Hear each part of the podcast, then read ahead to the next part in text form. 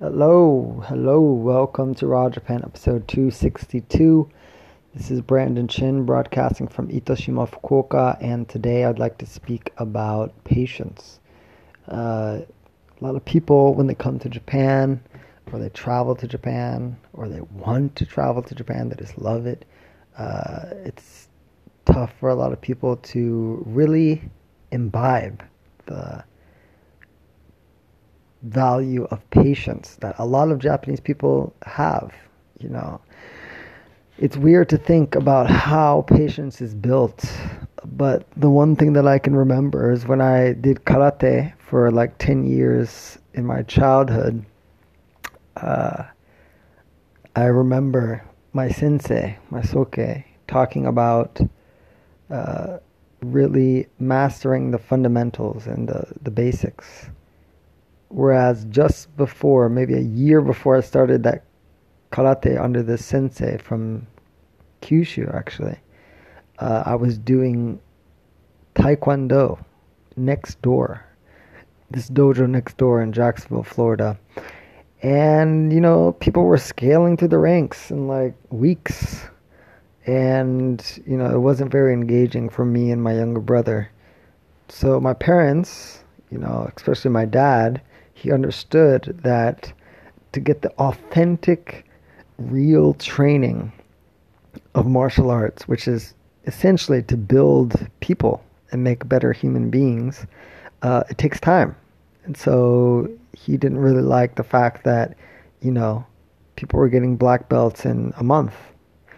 And it was run by an American guy. So they decided to go next door and find you know, somebody that knew what they were doing, that could show their children, us, me, uh, the proper way to build character and build self over time. And they found him. It was literally next door. Like, it's crazy. And uh, they went in, and at first, you know, uh, it was it was very in exclusive, you know. They had people that have been there for years, and they didn't just accept walk-ins like that, like how my parents just kind of strolled in. But uh, eventually, they came around. You know, it was the son actually, the son of my sensei. You know, it was a family business, so the older son came up and was like, "No, no, no, you can't just come in here and walk in and whatever." But my sensei, the father, came and said, you know what? No, it's fine. Let them in. And over time, you know, we went and became part of the family kind of stuff with uh, other people that were attending, other serious families that understood what patience looked like in the dojo.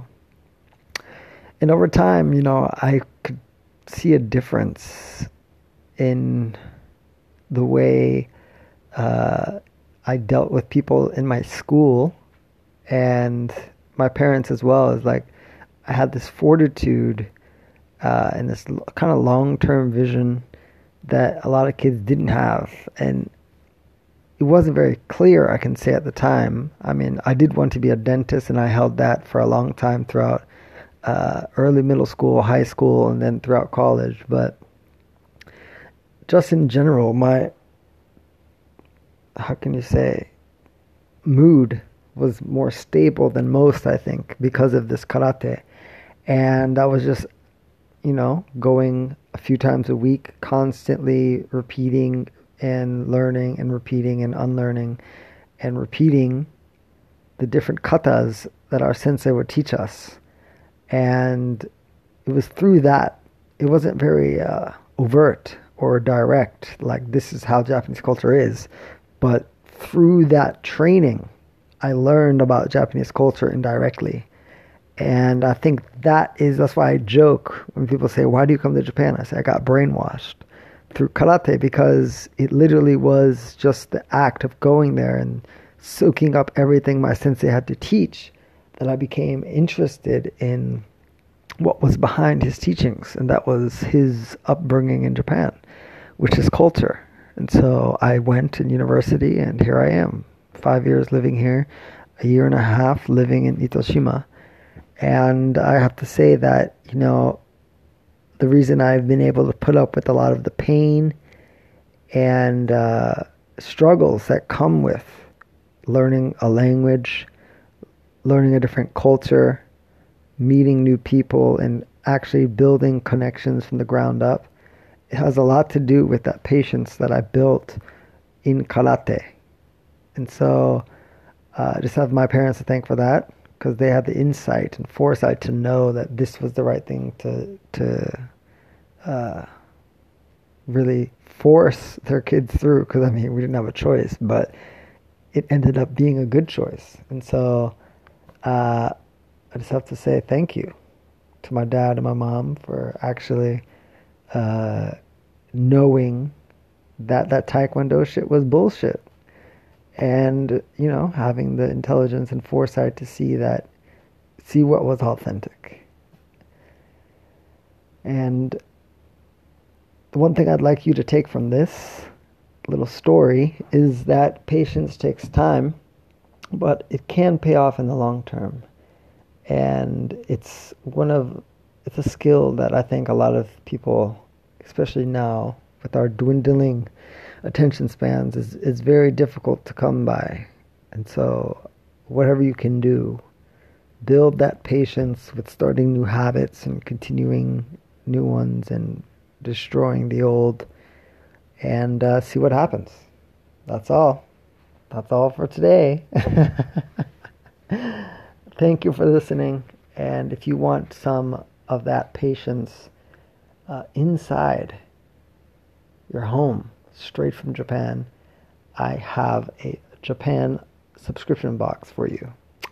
Basically, inside this box is stories of Japanese people and places so that you can connect to Japan and learn more about yourself.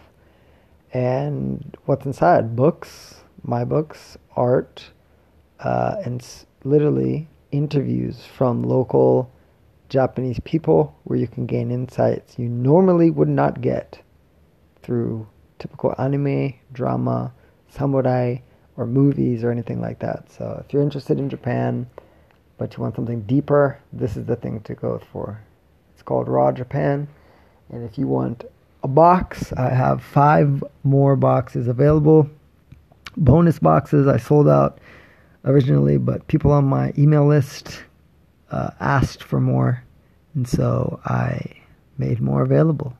So if you want one of those five before I ship them out in the coming days, I recommend you go to www.brandonchin.net forward slash raw, R A W, and I grab you one of those boxes so that you can connect to Japan from your home and build up that patience that I learned over years. All right. Take care of yourself. Today is the 9th of August. It is 9:28 p.m. And I hope all is well. Good night.